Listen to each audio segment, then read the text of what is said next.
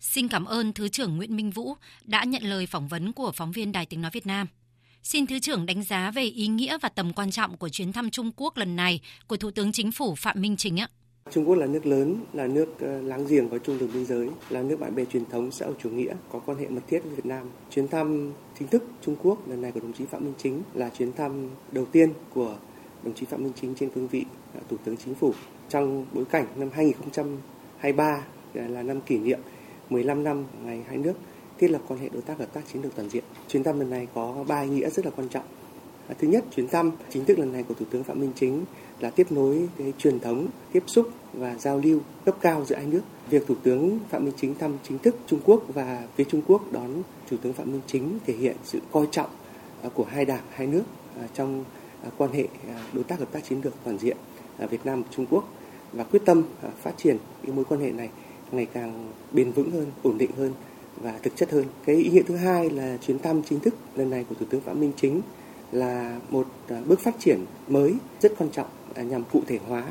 và triển khai những kết quả à, thực chất của chuyến thăm hết sức thành công của Tổng Bí thư Nguyễn Phú Trọng thăm Trung Quốc vào tháng 11 năm 2022, à, đặc biệt là trong bối cảnh à, tình hình kinh tế khu vực và thế giới đang suy giảm. Thì chuyến thăm này sẽ tập trung vào tìm ra các biện pháp cụ thể để thúc đẩy quan hệ hợp tác kinh tế, à, thương mại, à, đặc biệt giao lưu thương mại hàng hóa giữa biên giới hai nước, giữa các địa phương hai nước, cũng như là tìm cách tháo gỡ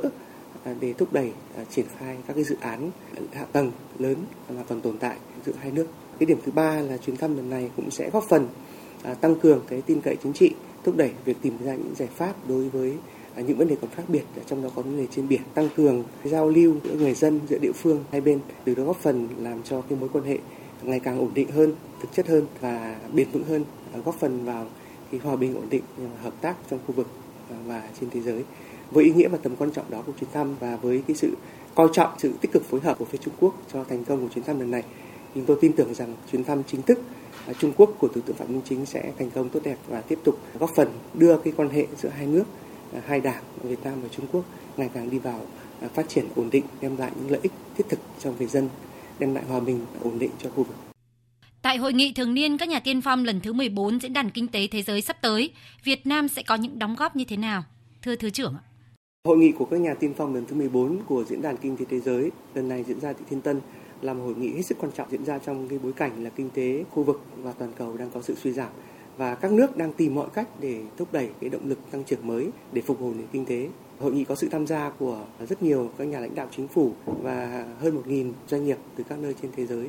À, việc Việt Nam là một trong bốn lãnh đạo chính phủ chủ chốt được mời tham dự hội nghị này cho thấy sự coi trọng của diễn đàn kinh tế thế giới cũng như là cộng đồng doanh nghiệp quốc tế à, đối với cái vị thế vai trò của nền kinh tế Việt Nam cũng như là quyết tâm cải cách và mở cửa nền kinh tế của Việt Nam trong lúc à, bối cảnh kinh tế khó khăn như thế này. À, tôi tin tưởng rằng là cái sự tham gia của Thủ tướng Chính phủ Phạm Minh Chính cùng à, đoàn đại biểu cấp cao của Việt Nam và các cái doanh nghiệp của Việt Nam lần này sẽ góp phần rất quan trọng cho cái thành công chung của hội nghị. Trong đó có ba khía cạnh. Thứ nhất là một nền kinh tế đang phát triển, nền kinh tế chuyển đổi và có độ mở lớn thì à, Thủ tướng Chính phủ sẽ kêu gọi cộng đồng doanh nghiệp khu vực và toàn cầu cũng như là các chính phủ càng lúc khó khăn như thế này cần phải càng tăng cường hợp tác à, mở cửa thị trường à, tạo thuận lợi hóa cho thương mại và đầu tư, tích cực hỗ trợ doanh nghiệp và khơi thông các cái nguồn lực để phục hồi cái nền kinh tế đang có xu hướng suy giảm hiện nay. Điểm thứ hai là thông qua hội nghị lần này thì Thủ tướng Chính phủ cũng sẽ chia sẻ kinh nghiệm và cũng học hỏi từ những kinh nghiệm và những bài học của các nền kinh tế thành viên khác cũng như là các cái doanh nghiệp lớn trong cái việc